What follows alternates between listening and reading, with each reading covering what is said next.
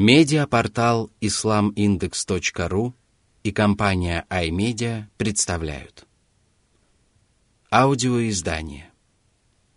Полное толкование священного Корана шейха Абдурахмана Ассади. Сура Аль-Филь. Слон. Во имя Аллаха Милостивого, Милосердного بسم الله الرحمن الرحيم Сура 105, аяты с 1 по 5. ألم تر كيف فعل ربك بأصحاب الفيل ألم يجعل كيدهم في تضليل وأرسل عليهم طيرا أبابيل ترميهم بحجارة من سجيل فجعلهم كعصف مأكول Эта кораническая история является ярким свидетельством могущества Аллаха.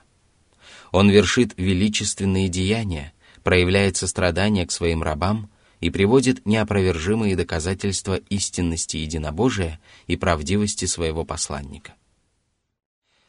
Задумайся над тем, что произошло с воинством слона, которое вознамерилось разрушить Каббу. Злоумышленники хорошо подготовились к этому походу.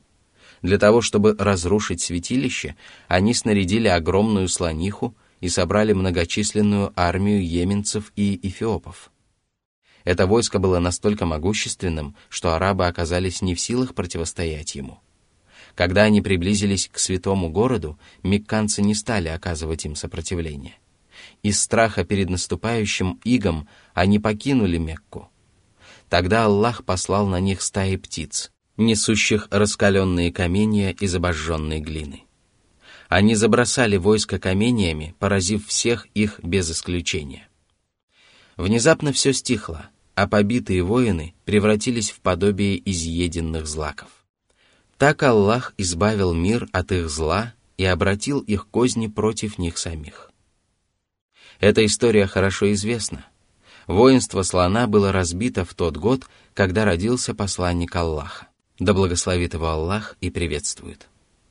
Это событие предвозвещало появление ислама и свидетельствовало об истинности пророческой миссии Мухаммада, мир ему и благословение Аллаха.